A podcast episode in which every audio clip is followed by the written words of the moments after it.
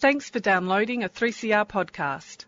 3CR is an independent community radio station based in Melbourne, Australia. We need your financial support to keep going. Go to www.3cr.org.au for more information and to donate online. Now stay tuned for your 3CR podcast.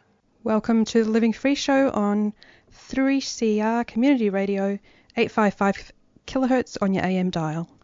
Hi, I'm Anne, and with co host Bill, I would like to pay my respects to the Wurundjeri people of the Kulin Nation, traditional owners of the land from which 3CR transmits people powered radio. Each week on the Living Free Show, we showcase one of the many programs that assist in recovery from drug, alcohol, gambling, and food addictions. Our guests share their recovery stories and highlight that shared experience saves lives. Um, Bill, as today, is talking to Stephanie. So, um, welcome to the show, Stephanie. Thank you. Um, Stephanie is a compulsive gambler who is recovering with the help of Gamblers Anonymous. So, um, over to you, Bill. Stephanie, uh, so we usually talk about um, growing up and the things that influenced you while you were growing up um, that sort of led you on the path to gambling. So, do you want to talk a bit about, um, I guess, your early early life and things, school, friends, things like that, that and talk about um, growing up and what life was like for you. Yeah, sure. I think um, growing up for me was in a time where we didn't have a lot of access to gambling in Victoria at that point. Uh, pokies were over the border. So I remember hearing a lot about them, um, knowing that they existed, but they weren't actually close to us. So it wasn't uncommon where people would, you know, travel up to the border and, and head over there and, and put some money through and then talk about their wins. And hearing those sorts of stories made me really curious about what it was and how much you could win because you never actually ever heard about losses. I then remember when gambling came out to Victoria everything, um, you know, they, they, popped up everywhere, and it was readily accepted as as a social activity, something that you'd go and do with your friends or your parents or your aunties or uncles might do, and it was something that was, um, you know, very much around everyone, I think. So it's definitely. Um, been acceptable in my life, my whole entire life. I'm 42, so I was born in 1980. So it's something that um you know there was a point like I said where it wasn't um as reachable as, as what it is now. So I do remember it as being um yeah I never remember the losses. I just remember always hearing about the wins. So when I was able to start doing it I did. Um I started gambling in 1995 so I was 15 uh, I was one of these naughty teenagers who had a fake ID um and I was hanging out with older older kids, so they were adults, and I would go with them and watch them put their money through. Um, sometimes they'd win, sometimes they wouldn't, and I'd follow along and, and I'd put whatever money I had in as well. And sometimes again I won, sometimes I didn't, and I very quickly realised that it became you know, a, a, part of my social life. Um, if you didn't have money, you would just watch your friends do it. Sometimes they'd let you press a button. Um, but yeah, it definitely became something that um, was acceptable and, and was a, a, daily activity. Yeah. So were you attracted to gambling? Yes. So what was it initially that attracted you? I think it was the sense of rebellion that I felt walking into a venue with my fake ID, thinking, "Oh my gosh, you know, I'm 15 and here I am in a place that I probably shouldn't be in." Um, I think that's what first attracted me, hanging out with with older kids um, you know, I, I, felt like I was part of the in crowd, being able to do things that a lot of kids my age didn't have access to. Um, did often make you feel like, um, you know, you felt special and, and one of a kind. And I think that's what initially attracted me was the the sense of rebellion. Um, but after that, the the I suppose just seeing um, how excited you got when you won something. And oh my gosh i can pay off a car payment now or i can pay my rent now i can pay my um, you know take everyone out for dinner or buy a round of drinks. Just that attraction of um, being that person that everyone wanted to be around. And um, that excitement of all of a sudden you're, you're, able to do something that you probably couldn't have, have done earlier. Um, yeah. They were definitely some of the things that attracted me. Okay, uh, to take you back a bit, a little bit earlier. So, growing up, what sort of a kid were you? A very naughty kid. um, I was very creative, very determined. Um, I had my own idea of, of how how things should be. I left home quite early. Um, so I was, yeah, definitely, I suppose I would describe myself as the black sheep um, of the family, but I don't necessarily mean that in a bad way. I was just a very um, left of center person. I, I, like I said, had an idea of, of how the world should work, and um, I, I went off and, and did my own thing, really. So yeah. Yeah. So, so what about school? Were you good at school? I was. Yeah. I didn't finish school. I actually stopped in year 11, but the time I was there, I spent concentrating and learning. I was very blessed that my family were able to send me to a um, quite a prestigious private school. Um, so I was, you know, gifted such an incredible um, opportunity to be able to take advantage of a really, really good education. So whilst I was there, I paid attention and, and made sure that I was um, listening, which is good because that definitely benefited me in life.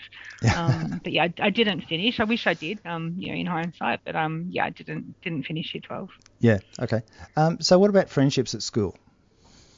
Um, I had some friends in um, primary school. I had a, a very close friend. Um, in high school, I definitely wasn't the most popular person. I was bullied on a daily basis in primary school and high school, uh, mainly due to my weight. Um, I've always been overweight, so that was something that was really difficult. Um, again, I was quite rebellious. I thought it was better to hang out and smoke behind the tree, not getting caught by teachers, rather than um, you know spending time talking about clothes and and earrings and how long my nail extensions could be or what, what color I had in my hair that week. um, so yeah, I was very, um, I wasn't a popular kid, but I was definitely, um, yeah, one of a kind. Yeah. So were your family well off?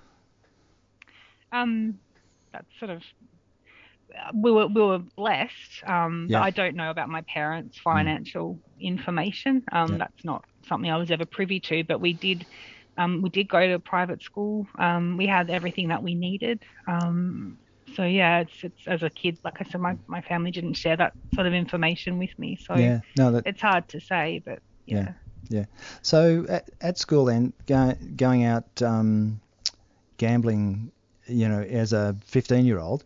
So were you gambling with friends from school or other friends? Other friends. Other friends. Okay. So how did you meet them?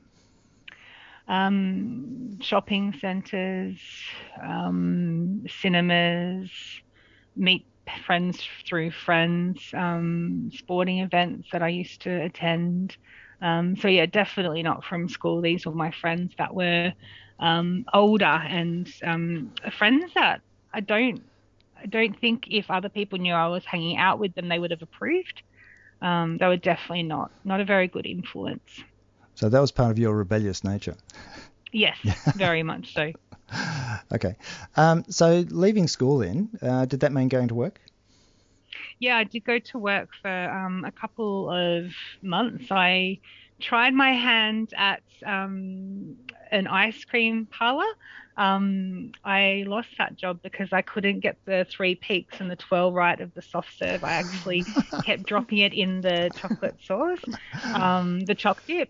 Um, then I went and worked as a sandwich hand for a while. Um, I did that for a couple of months as well, and then I ended up on the dole. And what was that like? Um, for me, it was acceptable. I think. Um, I was I was happy hanging out with my mates, doing my thing. Um, I didn't really have a lot of ambition at that point in time. I, I didn't have an idea of of where I wanted to be. Um, I was just you know aware of the fact that I was free to pretty much do what I wanted to do, and I didn't have to answer to anyone. Um, having that financial independence, um, you know, it opened a lot of doors for me that if I'd done it better, um, I definitely would have ended up in a better situation than what I did. Um, but yeah, I didn't have to answer to anyone. I, I felt yeah very very independent and very um, yeah just not having to answer to anyone. Okay. Um, so living being on the dole, you, you don't have a lot of money. So, how did that affect your gambling? It it didn't. Um, I I would put put it all through, um, and then you just make ends meet. You'd make sure you had enough food. Um, I wasn't of an age where I could really think properly about what I was doing. Um, you know, as an adult, gambling is very different to a a teenager because if, if you need you know ten dollars, um, you'll find a friend who can lend it to you. You don't have a lot of need for a lot of money at that age, if that makes sense. I didn't Yeah. have um, a mortgage. I was living with friends. I didn't have a car. I didn't have expenses. So for me, it was um, it didn't impact it. Um, I would spend as much as I wanted to because that that's what I could do. Um, Mm, okay. So, uh, what was what was your gambling life like then when you left? You know, when you were on the dole. Um, I was definitely when I started off. Um, I was lucky. I was pretty much like everyone else who gambles. You have your your few big wins. Um, when I say big as well, I, I won't mention dollar figures, but I'm talking um, under four figures. You know, a big win at that age is um, you, my weekly shopping amount now. So um, for me, you know, winning that amount of money back then was like a million dollars. Um, but it actually, now that I think about it, wasn't a lot at all. But I was very cautious. Um, I didn't every single fortnight put every single cent I had through, but I I didn't didn't realize the opportunities that gambling could present me at that point. Um, I didn't I hadn't made a life for myself in my mind to do with gambling at that point. It was more again just a social thing where I'd hang out with my mates. Um, and yeah, if you ran out of money, you just sit back and watch everyone else. You wouldn't leave early. You just um, hang out and stay there. So yeah, it was it was like I said, it was sort of thinking back to, and I probably should have spent a lot more time thinking about it actually before we spoke today. Thinking back to it now, um, I didn't have my dreams in my head of where my gambling career would take me. Um, that came at a very, very later stage for me. So yeah, it was just a bit of fun, um, basically at that stage. Yeah, yeah. I don't I don't think you have plans for where gambling is going to take you really. No, I'm definitely not at that age. When I got No. older, I definitely did. I had all these dreams and Yeah. um, aspirations and what I'm going to do when I win all this money. Um, but yeah, I didn't didn't have that at that stage. Mm. Okay. Um, so, uh, what was I going to say? Um, so, you know, gambling socially, did it, did any of your friends exhibit uh, sort of compulsive gambling uh, tendencies? Yeah, definitely. And, and when I look back at it now, um, I remember one of the, the people I would spend time with on their payday, which was a Friday, they, they worked. Um, they would literally spend every single cent they had. Um, and then they'd have to borrow money from their friends for the, the next payday. Um, so they'd pay them back because we always would meet on a Friday. They'd pay them back and then they just put whatever else they had through. And then again, they would borrow. Um, so I, I, again, being that age, um, not having a full understanding of, of the world and how life is and, and the, the value of money, um, I didn't really understand what that was. I didn't understand compulsive gambling. I, I think um, I don't know how long pokies had been in Victoria um, at that point, but I didn't realize there was such a thing as a, a gambling issue. But I, I do remember seeing this guy week after week putting all his money through and then borrowing and think, oh, okay, if you've got no money left, you just don't gamble. So that, that's what went through my head at that point. Um, I think also people's moods would change as well. So, um, you know, losing money, being really angry about it, um, regretful, um, you know, not having money to put in your car. We would go gambling and then hope to go out for dinner afterward. Um, and there'd be a lot of, you know, hostility or um, upset because we could no longer do that. So plans would change. So, um, yeah, just those mood swings were, thinking back now, quite a bit of a red flag. So, did that put you off that person? You know, did you see that as a risk being associated with a person like that? Or? Not really. Again, I was I was very young, so um, thinking back now, um, I was still more just interested in the fact that I was hanging out with kids that were older than me. Yeah. Um, I don't, I didn't it didn't put me off them. It just used to make me hope that they would win. Um, so you'd be in their corner, and, and I still remember even to this day, you know, standing behind him, watching him on a machine, and and us cheering, and almost like it wasn't a game of chance, but a game of skill. Yeah. Um, yeah. That's what you start thinking. It's like, oh, why isn't it happening? You know, it's sort of um, you'd go in there with the, the thought that tonight's the night, and yeah, just sort of feeling disappointed for them, Mm. um, wondering why didn't it happen, and that's what was supposed to happen. so yeah, it was Mm. um, yeah, interesting thinking back to it actually. Yeah. So watching other gamblers, did you pick up any sort of skills like you know special machines or uh, machines about should be about to pay and all those sorts of things, which seemed. Yes. se- yeah. Tell us think- about that. Thank you all uh, from everyone that I know, and um, you know, it wasn't until I got older that I would talk about stuff like that. But rubbing the machine, um, having a special object with you, um, if you hadn't won after a certain amount of spins, I won't share them because I don't want anyone to think that any of them are real. But you become very superstitious. Yeah. Um, you start thinking that these things are actually really true, um, and it's not. Well, it's not true, but you start seeing patterns in things and, and you don't particularly see it yourself, but they explain it to you. It's like, oh, if you press this five times and change the bet and you do this and you do that, then this will happen. And sometimes by coincidence it would. So then you'd be convinced like, oh, that happened. So yeah, it's very um very interesting sort of thinking to some of the things that I used to do, like even um pushing the button really hard is supposed to make it work, but Yeah. it's like the traffic lights. You know, you're not Yeah. gonna it's not gonna go any quicker if you press that button hard. So yeah, just thinking back to then, it sounds quite insane actually. Yeah. Maybe they could introduce a bit of that into the um, traffic lights for Yes. pedestrians. oh dear. Okay. Um, so at, at what point did you um, start thinking, you know, gambling might have been a way forward for you? You know, did your thinking change at some point? Um. So it went, and I've actually got my little dates here just to, Mm. to help out. Um, 1995, I started gambling, so I was 15. Um, I had my now 23 year old when I was 18. So my priority at that point was being a mum. Um, I started working full time. I started studying. I really started getting my life on track after I had my son. Um, that also meant that I had more money. So I had access to my own money as opposed to um, government money. Um, I didn't treat that any differently. I, I used to still spend that money just as carelessly as what I did um, the doll. Um, in saying that, though, my son never went without. It was always me who went without. Um, if I needed new shoes, I would put myself last. I'd make sure he had what he had.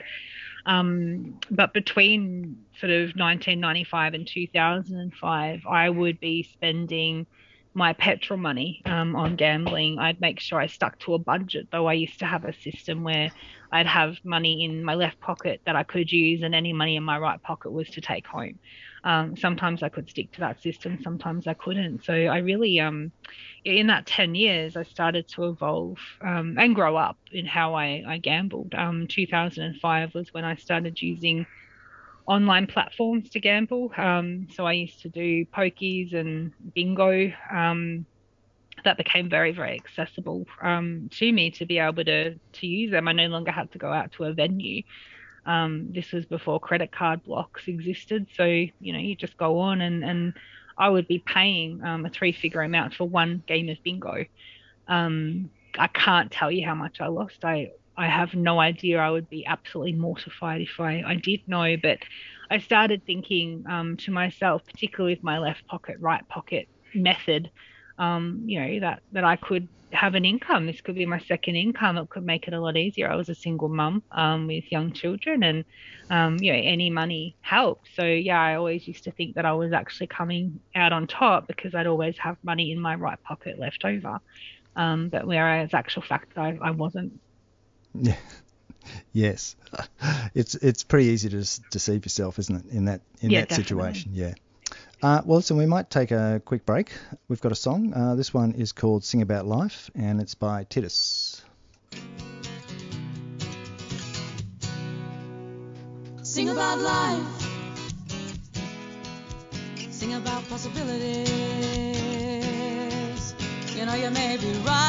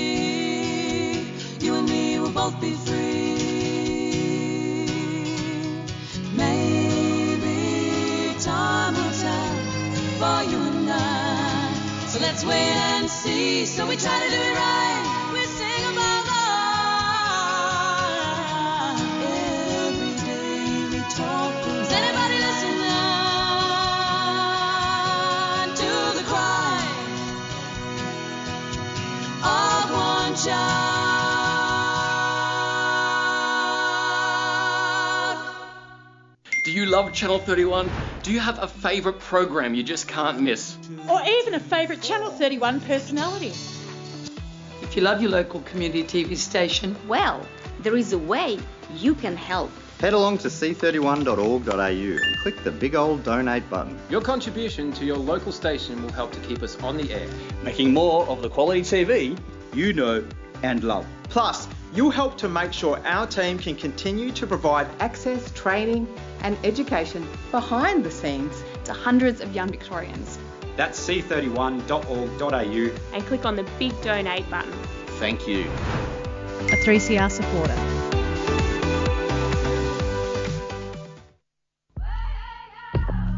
Accent to women. It seems so obvious to me that if you live in a in a completely violent um, cultural milieu, that it's going to translate into every aspect of women's lives. Accent to women. What's a border? They don't see it like a big wall right along the. How the can country. people live ordinary lives when they're living in such an extraordinary situation where there are two, where there are armies there and terrorists there, and such conflict every single day of their lives? Accent to women. A show by and about women from culturally and linguistically diverse backgrounds. On Community Radio 3CR.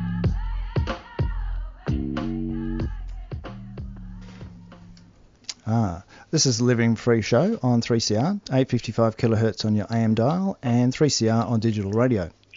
If you'd like to listen to one of our many podcasts of our show, you can find them on your preferred podcast platform, or just Google 3CR Living Free and check out our website. You can also contact us via phone, email, or Twitter. Uh, today we're talking with Stephanie, and we're talking about compulsive gambling and how and her recovery through Gamblers Anonymous. Um, so, Steph, before we finished, you talked about moving into online platforms. So, do you want to tell us a, little bit about what those online platforms were and how um, how you were using them? Yeah, so um, I started using online platforms in around 2005. So I was 25 at um, that stage. I had two kids. Um, I was with my husband, um, and it was a lot more convenient for me to be able to actually use those those platforms as opposed to going to a venue.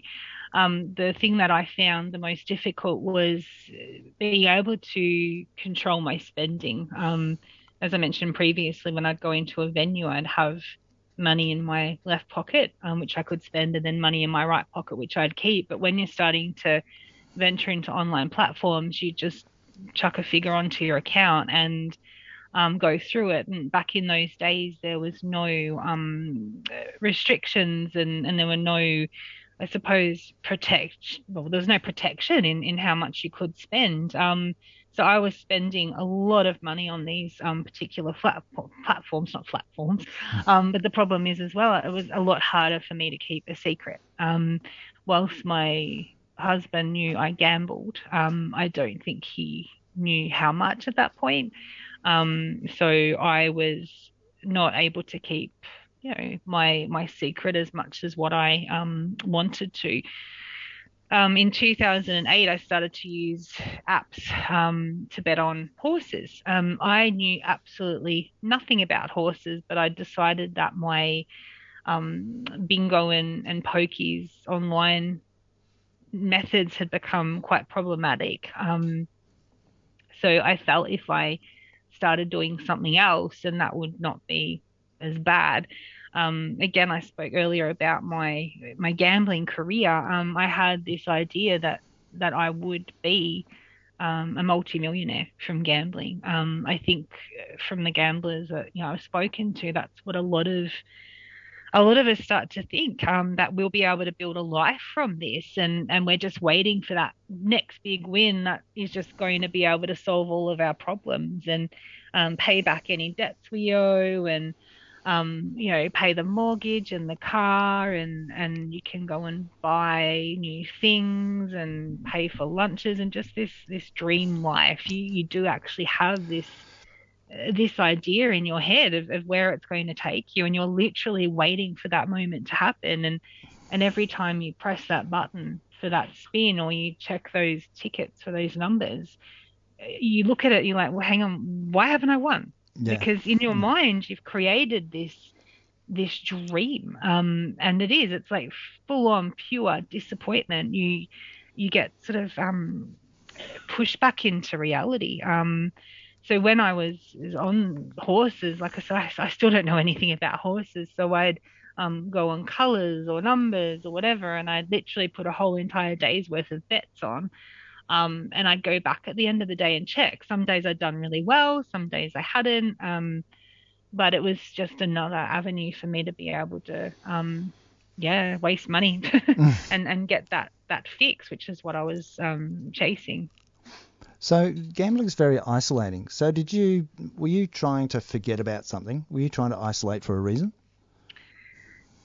Um, I I don't think I was doing it at that point to be in a state of nothing. I was still chasing that dream.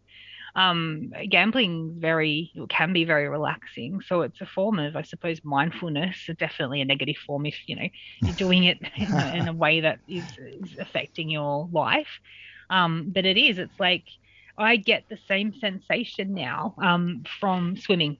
Um, I get that relaxation that I'm not thinking about anything except for breathing, my strokes, and not drowning. Um, so yeah, definitely at that point in time, I wasn't doing it to escape from anything. I was doing it so I didn't have to go to work anymore and I could retire early, um, and I could, you know, pay for my house. So um, it wasn't until later on I started to do it for that reason to to avoid. I was actually trying to avoid my gambling situation by by gambling. Yeah, it's ironic, isn't it? Yeah, yeah. Um, so, um, often people chase, you know, they- they're thinking of winning, but they're actually chasing to recover their losses. So, was that the situation you found yourself in?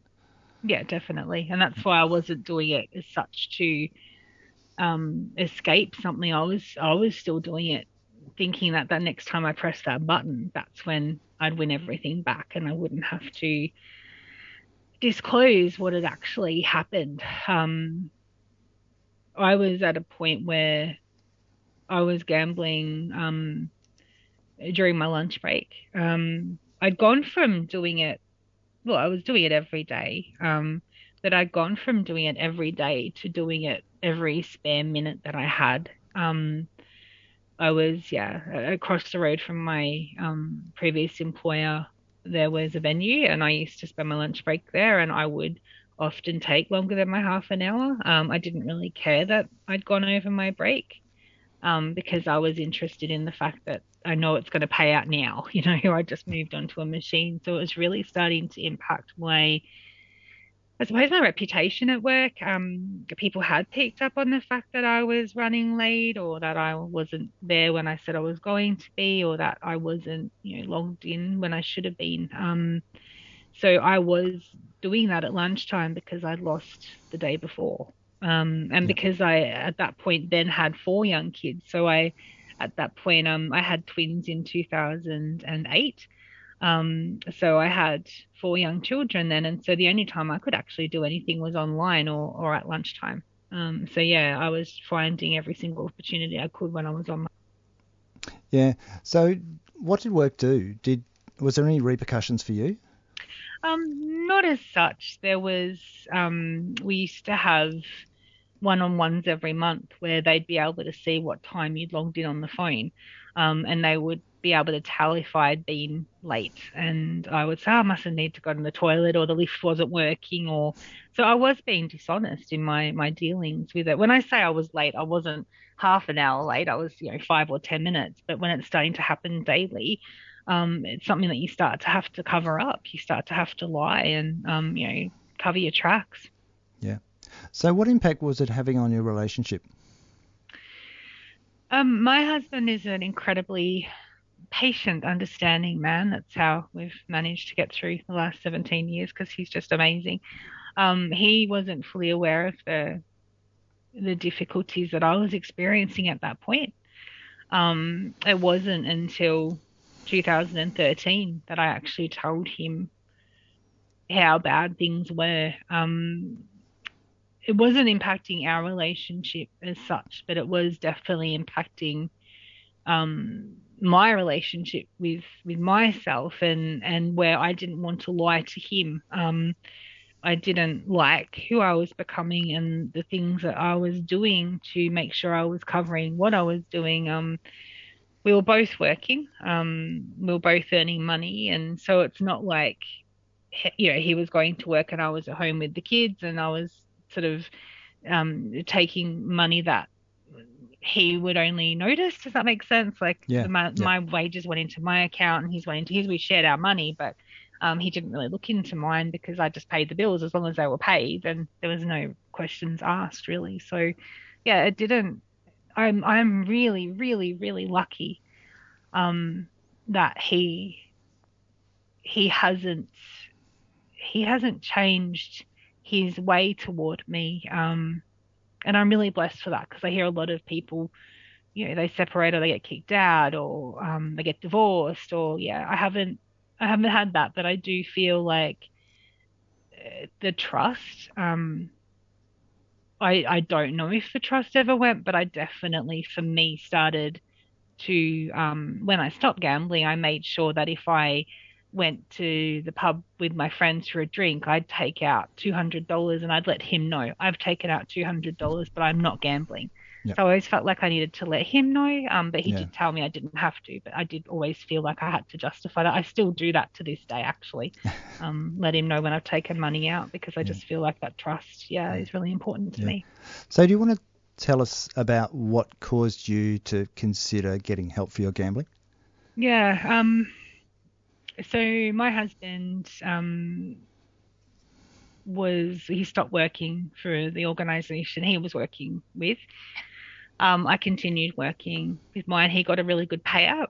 Um, so he stayed home looking after our kids, and I continued to work. This happened for I think eight months. Um, I I was at the point where I was gambling every single day um, at lunchtime, and this one particular day, I went and I spent every single cent I'd earned, and I'd I'd done a lot of overtime. I was on a really good wage, um, and I did. I spent literally every single cent that I'd I'd been paid um, for that fortnight. And I remember walking to the station. Um, I normally would catch the train at Melbourne Central. Um, so I actually walked to Flagstaff, which isn't a long walk, but it's not something I would normally do because I want to get home in a hurry. Um, I rang him um, and I told him I didn't think it was a good idea that I came home. And um, he asked me why, and I told him what I'd done. Um, I was sitting under a tree, and um, I I said I don't really want to be here anymore. And I told him everything that had been happening, um, that I'd been concealing from him, that I'd been spending, you know, the money that he'd been paid out from his job as well as my wages. Um, he asked me to come home. Um, I did.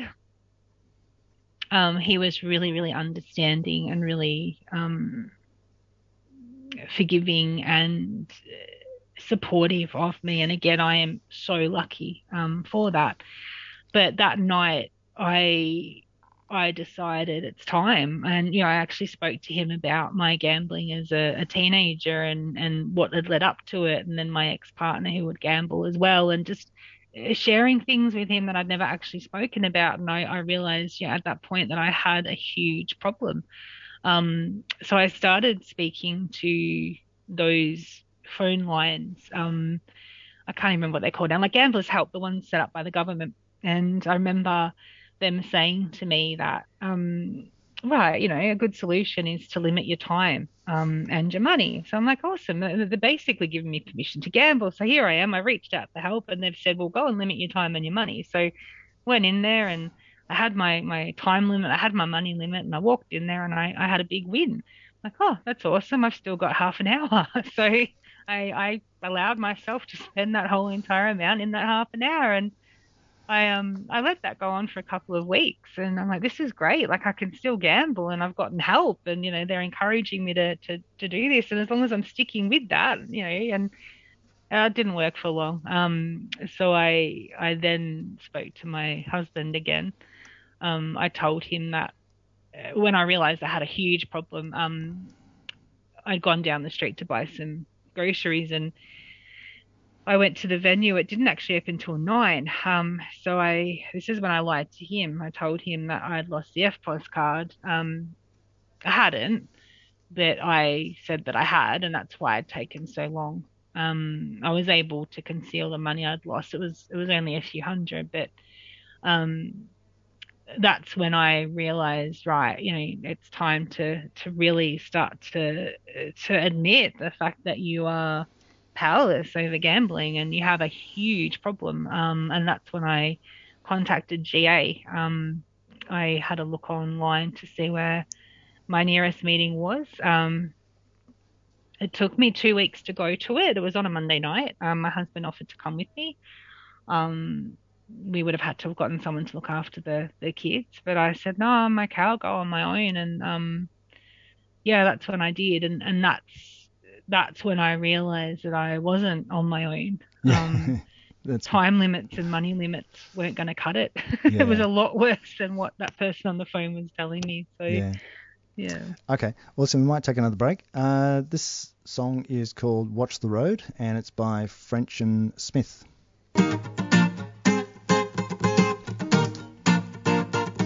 I was driving through Pasadena where I had a job as a cleaner.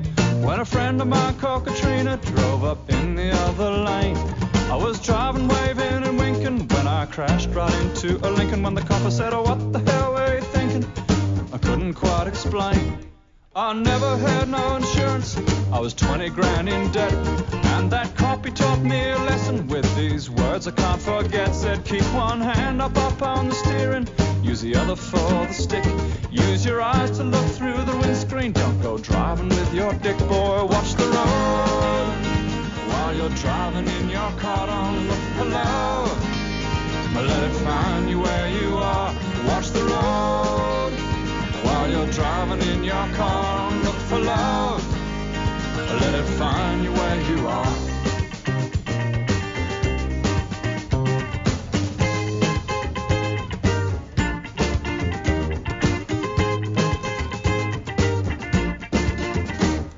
Was talking there to a miner in the hills of North Carolina. He was telling me that he was trying to find the lover of his life. I said, listen to me, my brother. You don't need to find you another. Cause if you got a lover, then you got to love her. Go and get home to your wife and watch the road. While you're driving in your car, don't look for love. Let it find you where you are. Watch the road. While you're driving in your car, don't look for love. Let it find you where you are.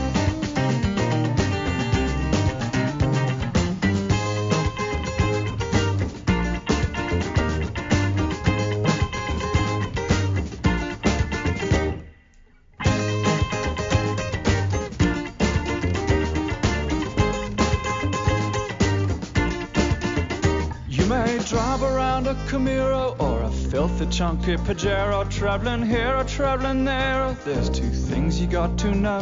That in love there's no correlation with the size of your transportation. So if you're gonna travel the roads of the nation, keep your eyes upon the road. Watch the road while you're driving in your car. Don't look for love. Let it find you where you are. Watch the road while you're driving in your car. Don't look. Let it find you where you are. And watch the road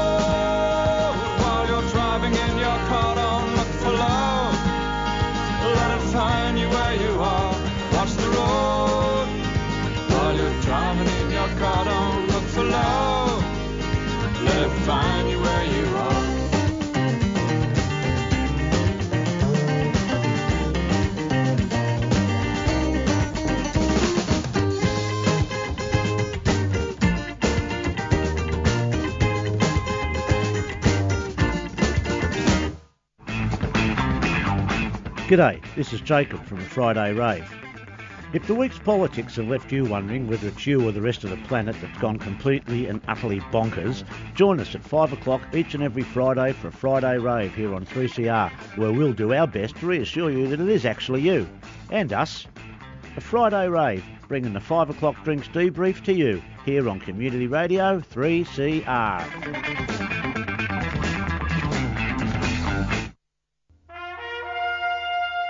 Don't have a million dollars and still want to have a good education for your kid? Tune into the Dogs program. We are the defenders of government schools. 12 p.m. on Saturdays here on 3CR 855 and AM dial podcast, streaming live on 3cr.org.au and 3CR digital. We defend government schools because they need it. Uh, this is the Living Free Show on 3CR Digital Radio and live streaming on 3cr.org.au. And we're talking with Stephanie, and we're talking about compulsive gambling and her recovery, recovery through Gamblers Anonymous. Um, so, Steph, um, just before the break, we were talking about um, actually finding Gamblers Anonymous. So, what was it like going to your first meeting? I remember it really well. Um, it was quite confronting. What I thought it actually was was um, exactly the opposite. I expected to walk into a room of um, for some reason, I thought people would be really, really old. Um, I'm thinking, you know, 80 year old, 90 year old pensioners who have spent their grandchild's inheritance. Um, but they weren't. There was a mixture of ages, um, which was quite surprising. I'm not sure why I had that that concept in my mind. Um, I I sat back and listened. Um, I was day one, um, so I'd gambled on the Sunday, and um, yeah, Monday I hadn't gambled and um, I listened to everyone, and, and then I shared, know, some of my story, and um, just realizing I wasn't on my own, and and hearing some of these stories about how um, how bad things had gotten for these people, and and people were probably listening to mine, thinking, oh my gosh, how bad mine had gotten, but um, yeah, it, it was refreshing. Um, when I left, I felt so empowered. Um, I felt like I'd found my people, um, where I could I could be honest. Um, I didn't have to to hide, and and in saying that, I hadn't definitely shared you know my whole entire life story about gambling, but it was just nice to know that there were people who knew what I was going through, and and to see that they were actually um, able to live you know normal lives after stopping gambling. So I definitely felt hopeful. Yeah, I, I think that's the thing about it. It is that instead of being hopeless, where you, you feel there isn't a future, you, you get hope and you've got something to look forward to. Yeah, definitely. Yeah. So, how did things start to change? Um, so I was given my little yellow book, which I've got in front of me, um, which is the the book that has the steps in it, and you start working the steps. Um, and they are very confronting. Um, you have to start looking at all aspects of your life and and start being not honest with with others, but honest with yourself, and actually digging deep into to what's what's happened. So um, I think my first week was very difficult. Um, I had a lot of withdrawals, um, a lot of sleepless nights. I had gambling dreams. Um, which people often speak of, where you wake up in a cold sweat and you've been gambling and you're like, oh my gosh, I've just busted, and and you know I've been trying really hard, and I'm on day four, but I've just gone to the the pokies, and you wake up and you realize, no, that was just a dream. But those dreams are so real. Um, Sounds like a nightmare. to fill that time. Well, that's what, yeah, definitely. um, finding things to fill that time. Um, yeah, lunch breaks for me. I was now talking to my work colleagues whether I wanted to or not. Um, yeah, I was I was trying to fill in those gaps. I actually didn't allow myself to go downstairs um, for my breaks because I was so petrified of walking across the road to the venue. Um, so just altering my whole life um, to to actually you know fill in those um those gaps. So it was definitely a very um i think awakening you know realizing how bad things were as well like looking back through credit card statements going oh my gosh did i spend that much money? And money becoming um not valuable like it's always been valuable but having money to be able to go and buy myself that new pair of shoes or that um, handbag or whatever because I, I've actually got money in my account. And that was very confronting as well, having money in my account, um, not not spending it on gambling. So yeah, whilst it was so many amazing things happened, it was a person that I didn't know because I've been doing it for a very, very long time. Yeah, this was my lifestyle. This is something that I'd I'd been doing every day yeah. for years. So did it give you more time with your family? Um, not really, because I was not doing it. Uh, like my lunch break um, at work, I wouldn't have been hanging out with my kids anyway. Yeah. So um, it, it didn't really. Um, when I was gambling, I was home. I wasn't with the kids. Um, but I was definitely more. I suppose in a way, yeah, it did give me more time because I wasn't distracted. I wasn't thinking about when I could gamble next, and I wasn't thinking about my losses or my wins and the life I was going to create. You know, I wasn't um I was more focused on the now and what what I could actually achieve. Um, which when you you no longer have your head in the clouds with this this dream that's never actually going to happen, you're actually able to start planning real things. So yeah, I possibly did have that more time in that that sense. Yeah, uh, one I spoke to one gambler and he said he he actually went on a holiday for the first time of his life. So did you find that you had more money to spend on things that were enjoyable? Yes, definitely. Um, and with with young kids, um, you know, holidays weren't really a a thing either because they're not all that fun when you've got four young children. um, but no, I, I, had money to pay um, my car payments without having to ring the bank and explain why it was late um, you know, just having that sort of that thing in mind where I was able to to buy the shopping without having to save money for gambling because I was living like that. Like I said, my my kids never have ever gone without. Um, but I always made sure I had money aside for gambling. But yeah, just having that financial freedom, um, again, which is is scary as well because you've got to have such restraint to not actually gamble. Mm. So were you able to stay stopped? I did. Um, so with the um, chapter of Gamblers Anonymous I attended, um, the person who was running it actually moved, so I took it over. Um, I ran that group for four months. Um, on my 364th day of not gambling, I busted. Um, I don't know if it was the pressure of, of almost being up to a whole year. Um, I don't know what it was, but I went to the pokies. Um, and I was really disappointed in myself. Um, I didn't spend a lot of money.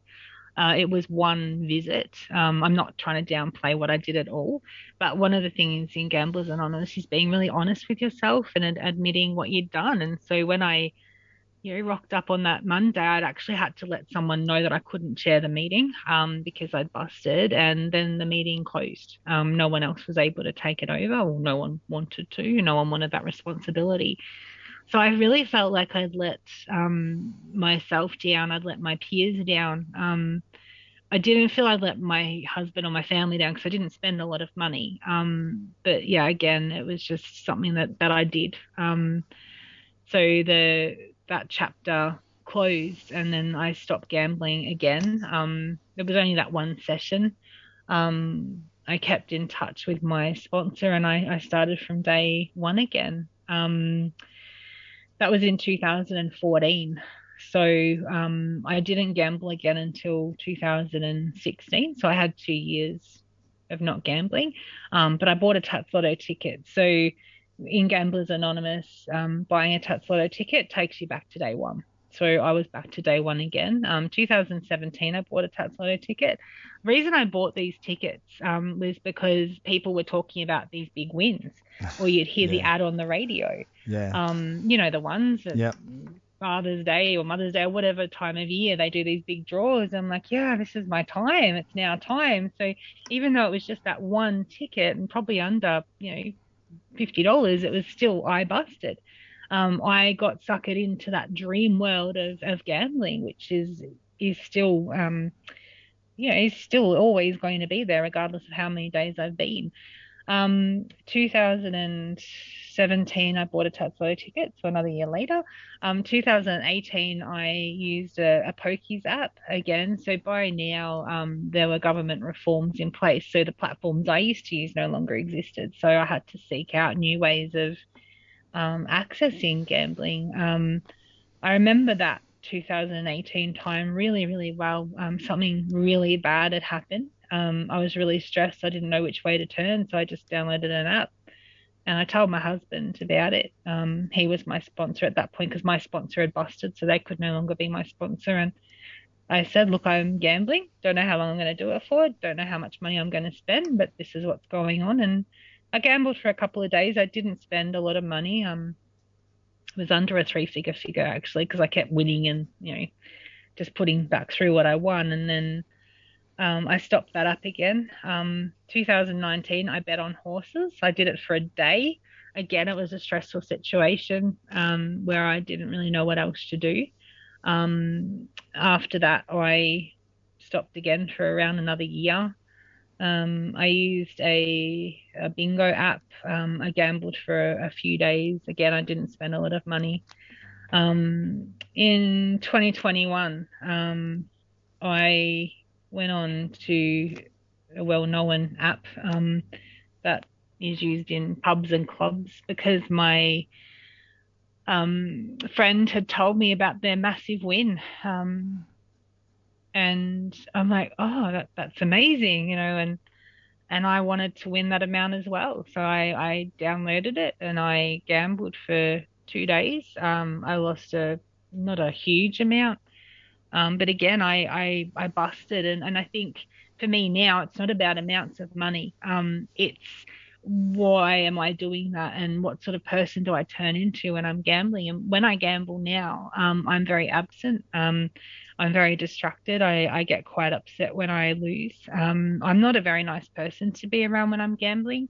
Um, so it's no longer about the money for me um, because money wise, we're fine. Like it's not an issue. Um, it's letting myself down and, and no longer, um, you know, following the steps and and um, being part of that um, community. So that was the last time I gambled, um, which was 100, and I wrote my little number down before, which I check in with every couple of days. Um, that was day 171. Um, so yeah, that's what I'm up to today, and um, I went to, I realized um, we're buying a new house. Um, so I've got a lot of money in my account right now.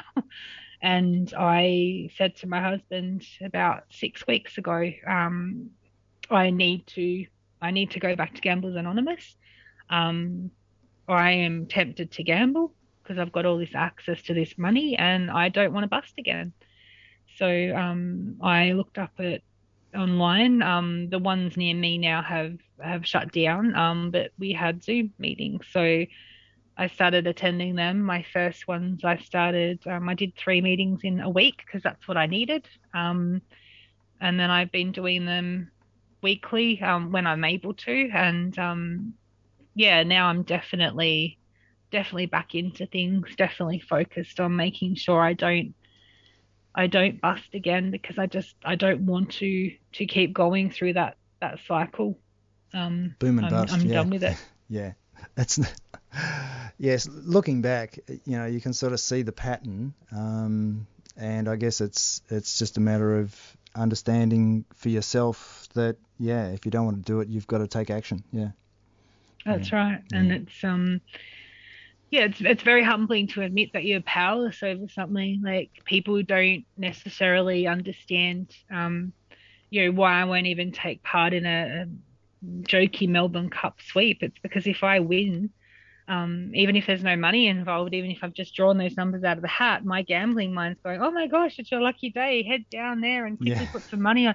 That's how it works. And yeah, I just don't want to be be that person. Um, my mind constantly, even now, thinks about it all the time. Um, I I have to stop myself from. Um, I don't have to stop myself from walking in venues, but I'm very aware of the fact that right now I'm very sensitive. Um, again, because I've got a lot of money to spend. Um, I'm not stressed at the moment, but that seems to be my trigger. It's when these events happen and I don't actually take the time to think so actually taking time to go right, you're stressed, you want to gamble, which is my my first thing that I think about doing when I'm really stressed, and yeah, just taking that moment to think, well, what can you do instead?